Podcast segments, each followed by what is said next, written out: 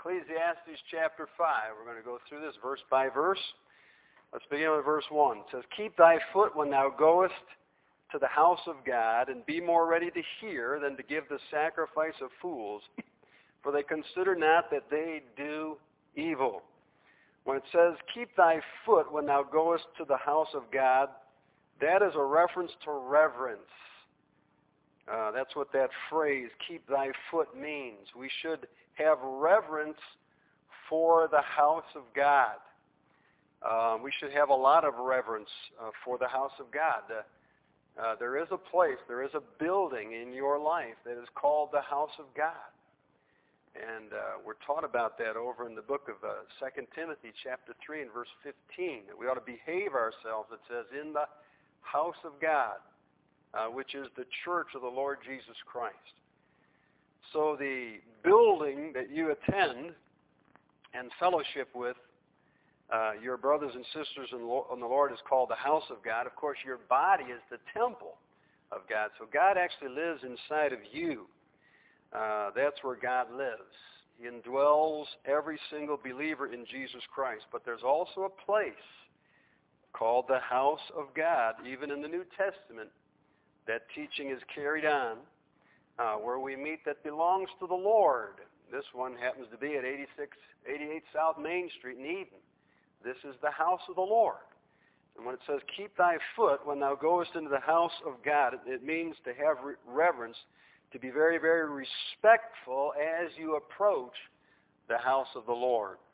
Now, I want to encourage you to promote respect in your house, uh, moms and dads, uh, to your children, that they don't run around or turn the church into a zoo or a gymnasium or something like that. I know that some of you try. Every generation has to try uh, because it's just the nature of children to go from crawling to running. Uh, they learn to walk later when they're adults, but uh, it's just how it is. And you got to teach them that they can't be running and fooling around or desecrating the house of the Lord. We ought to respect this as as not only belonging to God, but belonging to you. You're the congregation. This is your uh, place where you can come and uh, praise the Lord. It's the house of God. We ought to have reverence for it. I don't know if you, uh, I don't think we have a lot of problems with this, especially on Sundays. I want to encourage you to dress up, uh, dress nice. Uh, Sunday is the Lord's Day.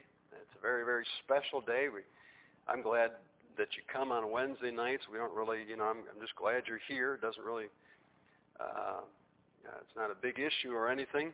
Uh, how people come, I know it's a lot more casual in our church on Wednesday nights than Sunday, but just just keep in mind Sunday is the house of the Lord, and I think if you dress your boys up and dress your girls up, there's just something about having a dress code that causes people to be more respectful, and it causes people to pay attention more. And I think even some of our public schools are beginning to contemplate the idea of maybe going back to a dress code.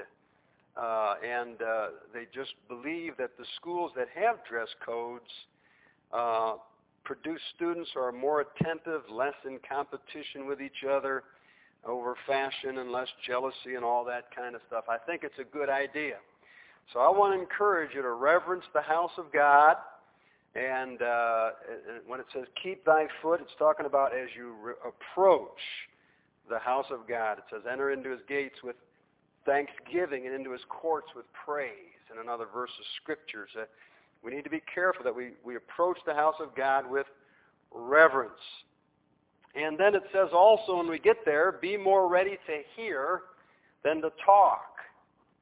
Uh, when you see that phrase, then to give the sacrifice of fools, as you're going to see in the next verses down through verse 7, he's talking about talking too much. He says, when you go to church, uh, if I could paraphrase this to our day and age, I think Solomon, if he was alive today, would say, look, when you go to church, approach it very respectfully with a great deal of reverence. And when you go, be more ready to listen than to go and start talking. Uh, that's what's called the sacrifice of fools, as we'll see uh, some scriptures here later. A fool is known by the multitude of words uh, in his mouth. Church is a place to keep silence, especially during the service. I mean, we're all for fellowship afterwards. I think that's one of the main purposes the Lord established the church according to Acts 2 is so we could go to a place where we could have fellowship with believers in Christ who are of like faith. And uh, but but there needs to be a time of silence and listening attentively uh, to the Word of God. It says, "Be more ready to hear." In James 1 and verse 19, it says, Let every man be swift to hear, slow to speak, slow to wrath. We ought to be swift to hear. Uh, what that means, I'm, I'm sure you probably remember when before you were saved, and hopefully not now, but before you were saved, if somebody, you know, you could be in a stupor, uh, you could be in a daze, you could be daydreaming out in la la land, but if you catch somebody say something like this, hey, did you hear about so and so? Man, you snap right back into consciousness real fast. Uh, it's just our nature. Yeah, well, what, what, what, do you got, some gossip? Well, let me hear it. That's called being swift to hear. All of a sudden, we're real fast to hear. Yeah, yeah, what is it? You know, we like the dirt and the juice and the gossip about somebody. Well, the way we were before we were saved ought to be the way we become towards God's Word. Uh, when somebody says, uh, hey, you know what God showed me in the Bible? Man, we ought to be swift to hear. We ought to have the same reaction where we just kind of snap back into consciousness. What is it that God has to say? What is it that the Lord's saying? Be swift to hear, slow to speak. Acts 17:11 says these were more noble than those in Thessalonica, and that they received the word with all readiness of mind, and searched the scriptures daily whether those things were so. And so they received the Word of God with all readiness of mind. This noble church in a town called Berea, when people went for their local fellowship, they just, they just came with a ready mind to receive the Word of God. So it says, be reverential as you approach God's house. Be ready to hear. You know, ask the Lord to speak to you, then to give the sacrifice of fools. Don't just go to you know, spout off and talk, and we're going to see quite a few verses following this that talk about the mouth, um, and uh, which is called in verse 1 the sacrifice of fools, somebody who talks too much. For they consider not that they do evil. A person who talks too much is doing evil. In the multitude of words there wanteth not sin. Proverbs 10:19. What it's saying is that man can't control his tongue, and if you're the type of person who talks a lot, eventually you're going to sin. It's a double negative. In the multitude of words there wanteth not sin. In other words, in the multitude of words you're going to sin. And it's just it's just impossible to tame the tongue without the help of the Holy Spirit. Proverbs 18:7 says, "A fool's mouth is his destruction, and his lips are the snare of his soul." So people who talk all the time, according to verse 1, are doing evil. We ought not to be talking all the time. Uh, our words need to be well chosen and, and um, uh, just uh, uh carefully. Um, uh, we need to be very careful with our tongue. Look at verse 2 goes on to say, Be not rash with thy mouth, and let not thine heart be hasty to utter anything before God. For God is in heaven and thou upon earth. God is higher than us. His ways are higher than us. Therefore, verse 2, let thy words be few. Is that as clear as can be? I don't know how we can get it any clearer in the Bible. The Bible says our words should be few. So if you're known as a person who talks all the time, um, you need to pray about that matter. That God will help you talk less and, and talk more wise and let your words uh, be few. Uh, I've always been uh, kind of mesmerized by the silent types that love the Lord and walk with God.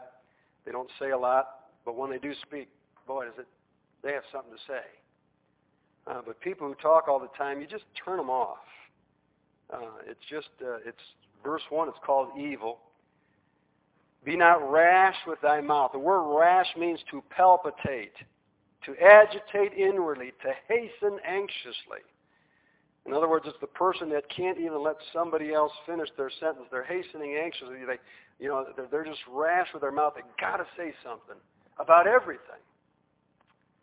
It says, Be not rash with thy mouth. Don't be that way. And let not thine heart be hasty to utter anything before God. See, from out of the abundance of the heart, the mouth speaks, Jesus taught. And we've got to make sure we don't have a hasty heart. We've got to get our hearts under the control of the Holy Spirit of God. Uh, we need the Lord to, to fix our hearts so that we're not hasty to utter anything before God. Now, when it says before God, we've got to keep in mind God hears everything we say, every phone call, every conversation. Um, Jesus said, I think it's Matthew 12, 36, don't quote me, but he said um, about how we'll be judged for every word. Well, that's frightening. Um, I don't know what the statistics are for men, but the average woman speaks 25,000 words a, a day. The Bible says we'll be judged for every one of them. Maybe men more. I don't know. Um, but uh, we don't take that seriously, what God's saying here in His Word. And, and we need to just, I'm not saying go home start giving your husband or the wife the silent treatment or anything. I'm not saying that. I'm just saying we've got to understand that God is attending every conversation we have.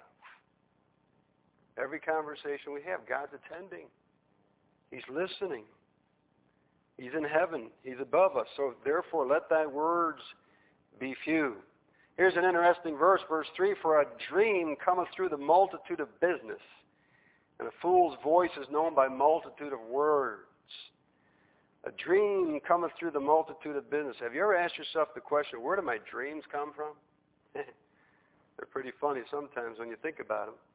Usually our dreams come are triggered by some sort of a business, some sort of business that we are uh, currently dealing with. I uh, I was witnessing. I was over at Dick's Sporting Goods store with my New Testament, witnessing to Brett Favre the other day uh, in one of my dreams, and um, I was going through the gospel with him, trying to lead him to the Lord. Well, the thing was, is because I, I'd done some studying for a sermon I preached recently about faithful men, and I had been reading up on him a little bit and how he had played 255 consecutive uh, football games, and I was, I was just talking about how they were faithful in sports, and we need to take that spirit into the spiritual realm and be just as faithful with what God's. Many of you heard that sermon, and I mentioned him just briefly, but that see, that's what it says. A dream cometh through the multitude of business.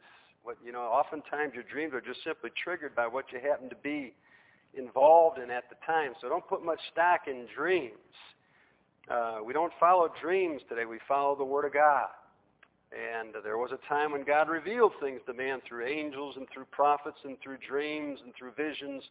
But those days are, are gone since the completion of the Word of God. So don't follow your dreams. They, they, they're funny and they're strange. They, this happened to be about what you're thinking about at the time. It says, and a fool's voice is known by multitude of words. There again is strong words against the person who talks all the time. A fool's words. Don't be known as a fool. Verse 4 says, When thou vowest a vow unto God, defer not to pay it. The word defer means to loiter or procrastinate. When thou vowest a vow unto God, do not procrastinate to pay it. If you've made some commitment or something like faith, promise, missions, giving, be sure you give that regularly and faithfully, even if you die doing it. I think it'd be pretty wise, and, and that's just a faith, promise, commitment. That's not really, I don't think, vows were taken. Uh, to be honest with you, I think the last vow I ever took was September the 15th, 1979, when I vowed to God that I would keep myself faithfully unto my wife so long as we both shall live.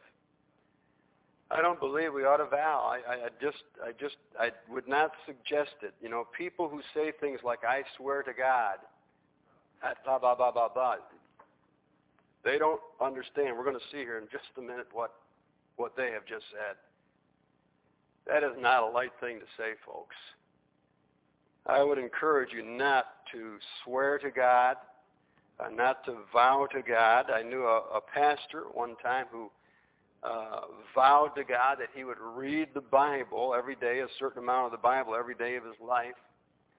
he asked me what I thought about it, and I said, brother, I just, I just want to tell you, you, you'd better keep that up. You'd better die doing that and not to break it. And he, he told me years later, he said, you know, he says, I noticed a strange phenomenon in my life. He said, whenever I did not read the Bible, my kids would get sick, my wife would get sick, I'd get sick, all kinds of things would start happening to us. And I, I told him, I don't think that's a coincidence. I said, you better keep that vow uh, all the days of your life. D.L. Moody vowed to God one time that he would talk to one person every day about his soul. That's wonderful for D.L. Moody. That's wonderful for this pastor. But I want to caution you uh, very, very strongly uh, about vowing to God because it says, When thou vowest a vow unto God, defer not to pay it. For he hath no pleasure in fools. Pay that which thou hast vowed. There's a story in 2 Corinthians chapter 8 about a church at Corinth that had made a promise to give to missions. And after Paul left Corinth, he started telling everybody in Macedonia about the church in Corinth and what they were going to do for missions. Then it says he went back a year later and they never did it. And he he uh, he got on their case. He said, You need to get to the doing of it. What you said you were going to give. It's better not to say anything um, than to um, say that you're going to do something and not do it. Keep your vows uh, immediately, but it's better not to vow. Notice verse number 5. Better it is that thou shouldest not vow than that thou shouldest vow and not pay. Uh, when we get to the, uh, to the New Testament, Jesus put it this way. I think this is the best way to live. He said, But let your communication be yea, yea, nay, nay, for whatsoever is more than these cometh of evil. All right? That's the way to live, whether it's God or somebody else asks you to do something. For the pastor, it's better to say, Yes, I'll do it, than to say, I promise, you can count on me.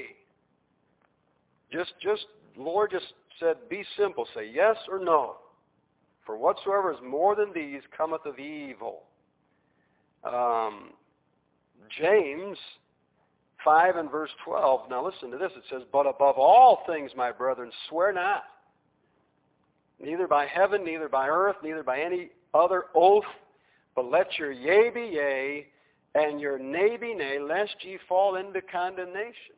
I think there's a lot of people on earth today who are living under curse. They don't even know it. But they're living under a curse because they've never kept their vows that they made to God. I'm not talking about you that are married and your mate left you and you had no choice in the matter. You, you did your part. I'm not talking about that. There's a lot of other things where people make commitments to uh, to God. And uh, they say things rashly. Like, I swear to God, I'm to, and something like that. They shouldn't even talk like that. Um, it's, you know, God is a God we mentioned Sunday by whom actions are weighed. It'd be better that you just did it. You just did it when God, what God asked you to do than to make a big show out of it because he's going to require uh, what we vow, and it's better that we should not vow than that we should vow and not pay. And building on that, verse 6 says, Suffer not thy mouth to cause thy flesh to sin. So again, we see the mouth getting a person in trouble. And uh, sin is when we vow and we do not pay what we vow. Neither say thou before the angel that it was an error. In other words, there's no way to get out of it. Don't say before the angel, the messenger, it was an error. I didn't mean it. I made a mistake. Well, you should have considered that before making the vow. Um, the angel is a messenger. That's what the word angel means. Sometimes the word angel is uh, t- translated in the New Testament into the word minister.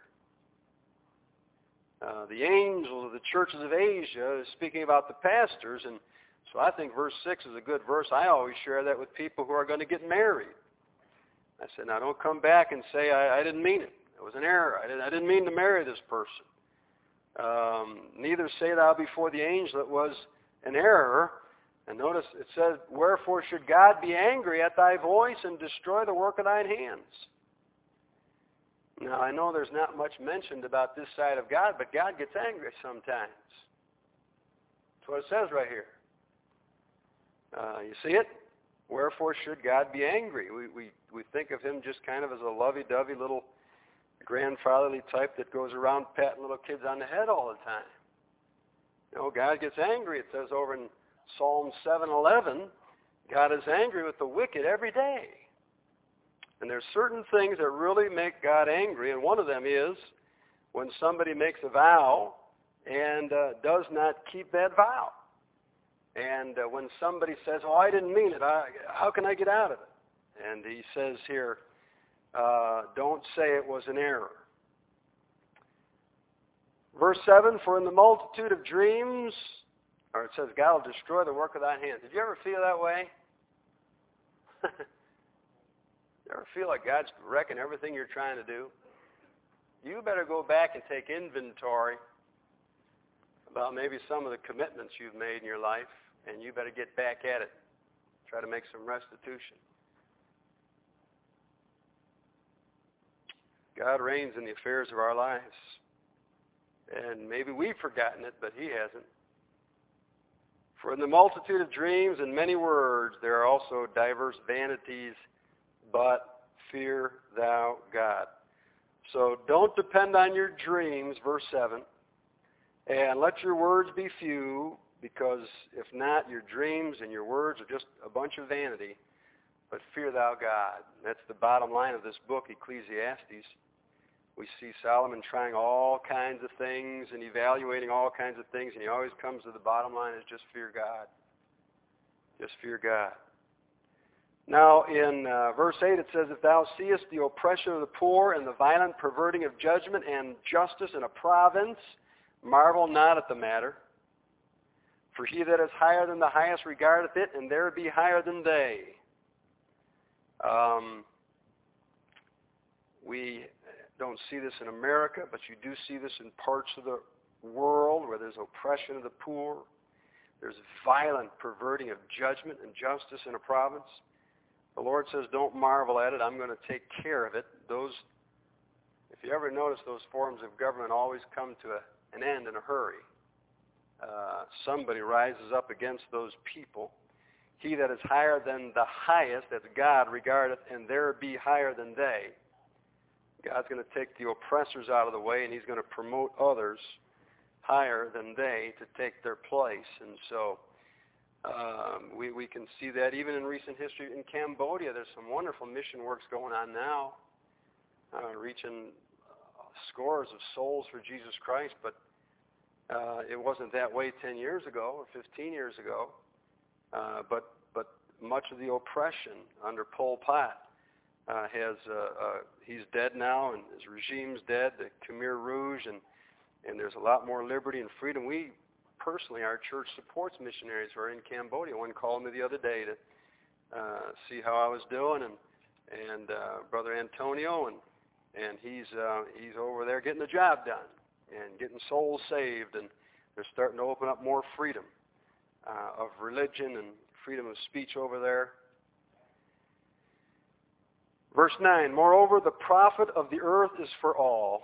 The king himself is served by the field. We see here that uh, the value of the earth is for everybody.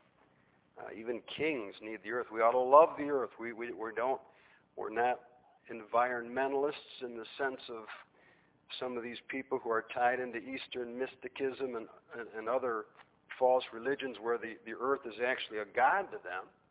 But we don't misuse the earth. Why? Because the Bible says the earth is the Lord's and the fullness thereof. We ought not to misuse anything that is belongs to the Lord. We ought to take care of the earth. We ought not to try and pollute the earth or dump our oil, you know, in places we shouldn't and throw our batteries out in the field or whatever. Those are things we should be personally accountable for. We should say the earth is the Lord's and the fullness thereof. We don't believe in Mother Earth, but we do believe in Father God. And uh, uh, the earth is His, and so take care of the little plot God's given you. Don't make a God out of it, but take care of it for the Lord's sake, and and uh, do what you can to uh, take care of uh, the earth. We're all served by it. Now, in verses 10 uh, down through 17, we'll go through these kind of quickly. He contrasts in verses 10 through 17 those who serve money without thought for God verses in verses 18 through 20 those who money serves them as they work with God. Let me say that again. In verses 10 through 17, we see a picture of those who serve money, or maybe we could say those who love money without thought for God, contrasted with those in verses 18 through 20 whose money serves them as they work with God.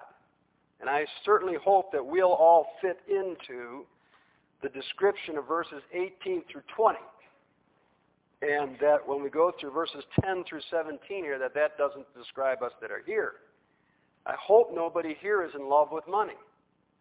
The scripture says the love of money is the root of all evil, which while some of the brethren coveted after, they have erred from the faith. 1 Timothy 6 and verse 10. We ought never to love money. We ought only to allow it to serve us as we do God's work and to serve the Lord.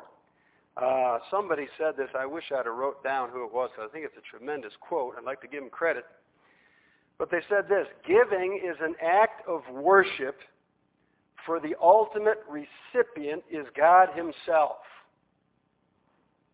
Giving is an act of worship for the ultimate recipient is God himself.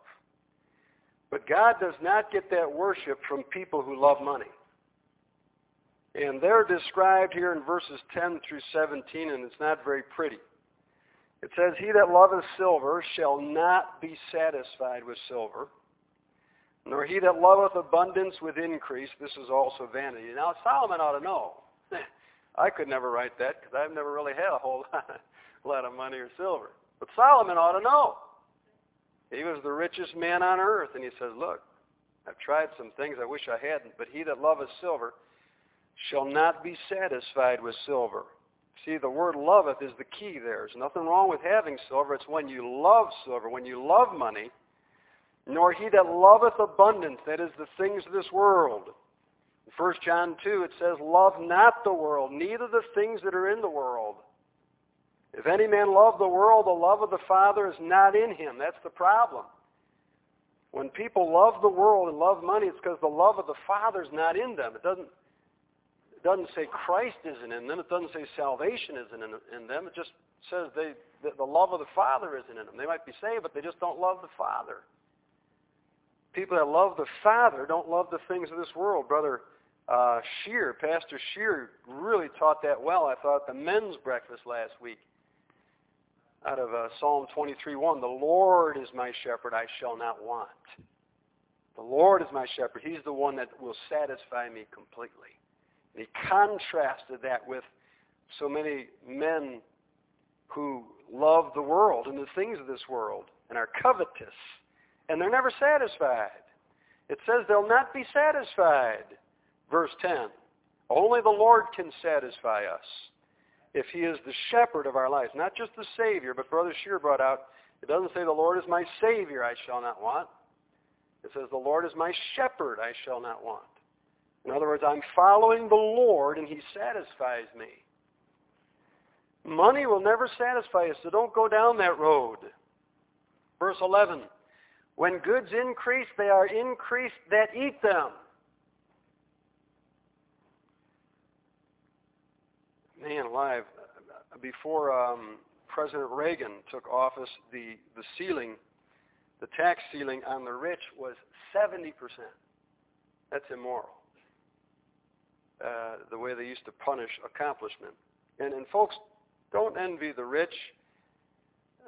But, but keep in mind, most rich people are there because of accomplishment. All right, 80% of your millionaires in this country earned it from the ground up. Eh, we look at them sometimes with envy and think they were born with a silver spoon in their mouth. No, they weren't. Most of them earned it by hard work, and that should be rewarded. It shouldn't be taxed by 70% of their income going to the federal government. When President Reagan came along, he got the tax ceiling down on the rich to 28%. I believe, and then President Clinton raised it back up to 39.6%. That was the highest tax cre- increase ever in, in American history under Clinton. And then since then, I believe it's come back down. I don't know. I don't have a lot of money, so it hasn't affected me much. Uh, but uh, that's immoral. The Bible teaches a flat tax. It's called the tithe. Everybody on God's green earth ought to pay the same amount, whether rich or poor. Uh, whatever that amount is fixed by the government is what they ought to pay. It's immoral uh, to take money from the rich and, and give it to the poor. It's immoral. Uh, there's nothing wrong with helping the poor. The Bible says one of the faults of Sodom is that they did not strengthen the hand of the poor and the needy. There is a time when we have to get underneath the poor and help them and strengthen them. I know there's exceptions, disabled people, so on and so forth, where they're completely at the mercy of family members, churches they belong to, and the government. And, and, and I'm all for helping disabled people. Uh, that, that's certainly understandable. But there are some people, and, and you know you know this, and I think we're getting away with it, but away from it. But you can remember a time in America where a whole lot of welfare recipients were just lazy people, and it was immoral.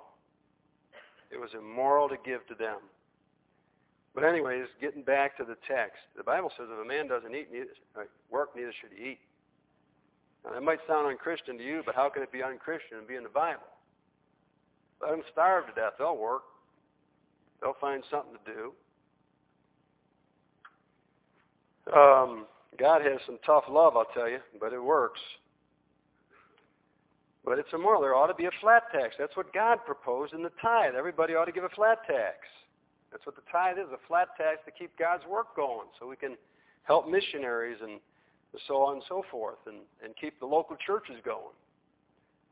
It's the same thing with the government. It should be the same way. But if you ever do strike it rich, there's a warning here in verse 11. When goods increase, they are increased that eat them.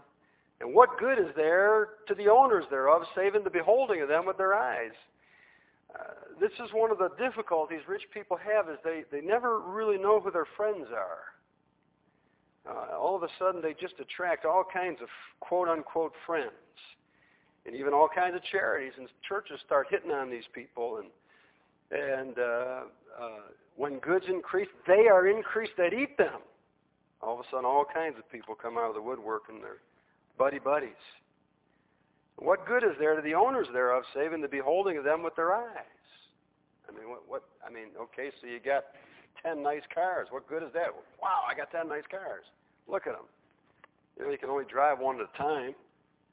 It's like everybody else. The sleep of a laboring man is sweet, whether he eat little or much, but the abundance of the rich will not suffer him to sleep.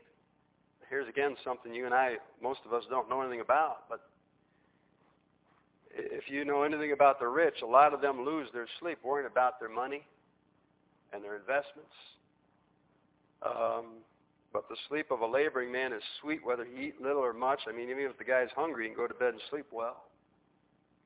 If he's a laboring man, if he's a working man, working men sleep well.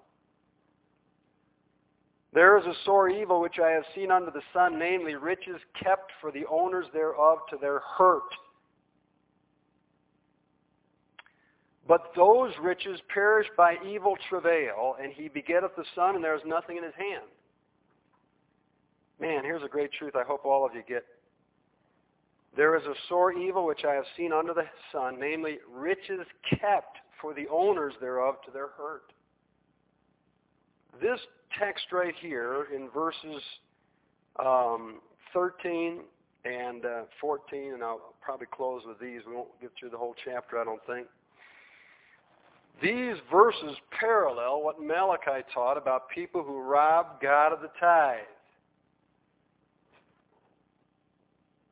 Robbing God of the tithe is keeping riches to your own hurt. The tithe is God's divine flat tax, something God told us to do, give tithes and offerings.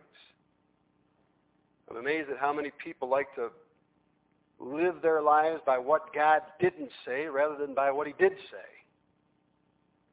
They're everywhere. You hear them all the time. Well, where did God say it's wrong to drink Budweiser? Show me. So that they, they live their lives by what God didn't say rather than by what he did say. He said, wine is a mocker and strong drink is raging and whosoever is deceived thereby is not wise. I'd rather live by what God did say. Some people got this idea tithing disappeared somewhere. And uh, they try to come up with some notion, well, well, he didn't say that or something, but what did he say? What did he say? And uh, I, I still see tithing in the New Testament, Matthew 23, 23, 1 Corinthians 16, 1 and 2. Hebrews chapter 7 mentions tithing, paying tithes as a tax, not giving them, but paying them. The Bible says, but, and I believe the same thing is being taught here. This might not be talking about tithing, but it's the same principle. If you don't like tithing, then at least, at least believe this principle right here. There is a sore evil which I have seen under the sun, namely riches kept for the owner, for the owners thereof their hurt. You're going to get hurt keeping all your money. Give it away. And if you don't like our church, give it to some other church. Uh, or charity or something, but become a giving person. Notice what's going to happen if you don't. Verse 14, but those riches perish by evil travail. That phrase, evil travail, write this in the margin of your Bible next to that. It means misfortune.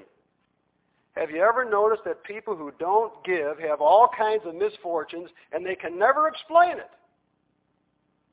They got all kinds of things that always go wrong with them and they can never explain it. Their cars are always breaking down. They're always going to the hospital. They're always getting sick the house is always blowing up and the appliances are blowing up and everything and they, they can't figure it out. When it's all right in the Bible. But those riches perish. That money they refuse to give to God ends up perishing by evil travail. And he begets a son, he ends up with a boy, and he's supposed to leave an inheritance to him, and by the time it's all over, he has nothing in his hand. You're better off living with 90% of your income and God's blessing on your life than 100% of your income and God's curse.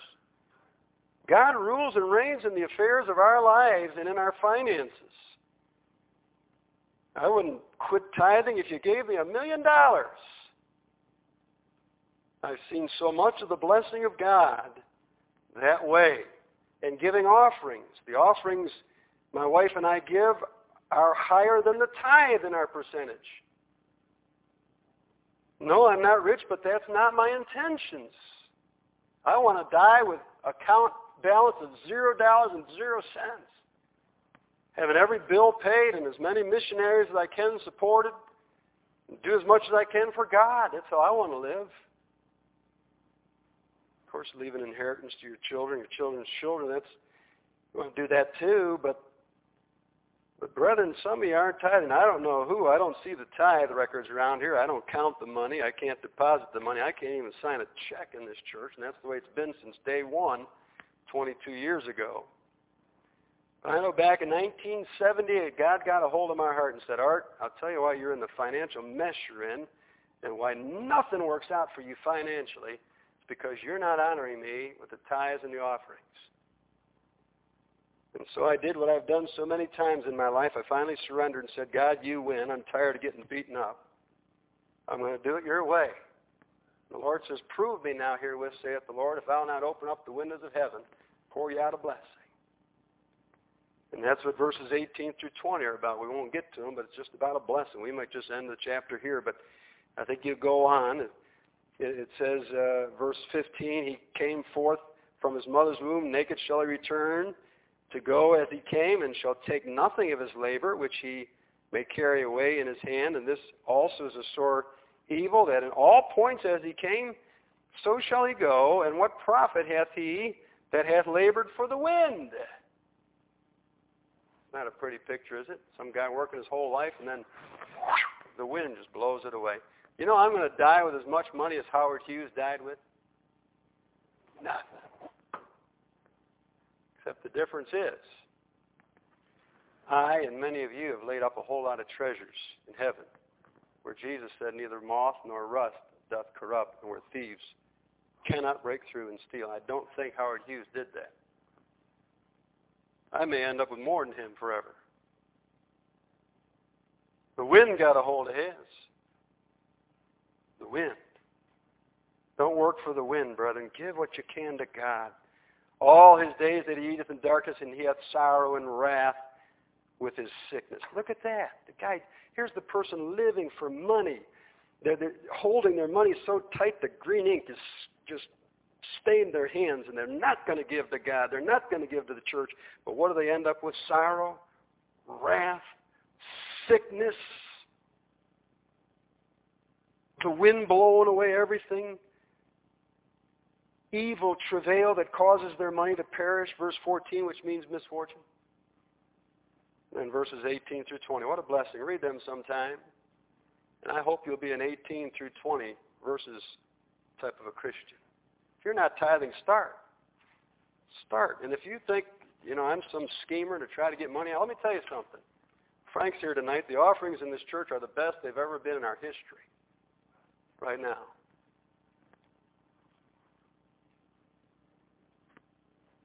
So I didn't say these things because we're down or it's not going good or anything like this. I, I want the blessing of God on you and on your wife and on your children and on your possessions and so on and so forth.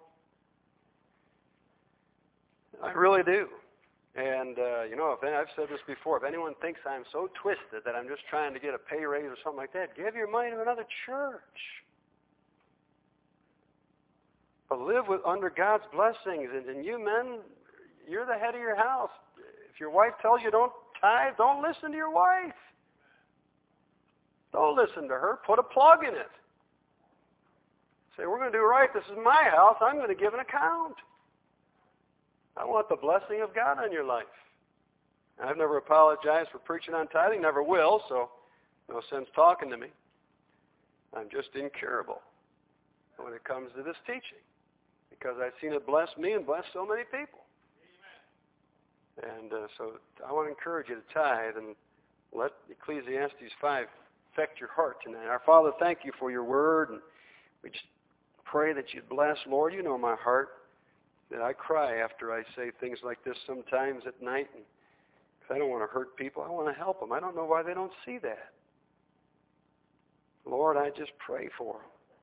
Lord, we, we thank you for the good offerings we're having. More money probably for missions than ever before. And, and um, Lord, but, but, but there's so much to do, Lord. There's more to print. There's more missionaries to support. We keep turning them away every week. We could maybe rent another bus soon. And these things result in souls being saved, Lord. And our Father, I pray that thy Holy Spirit might work mightily and that the, the proudest, stubbornness, most adamant heart tonight might be broken about this matter and uh, might just ponder Ecclesiastes 5 until it becomes part of their heart and soul. And now, Lord, bless the rest of our evening together and guide us by your Holy Spirit in Jesus' name. Amen.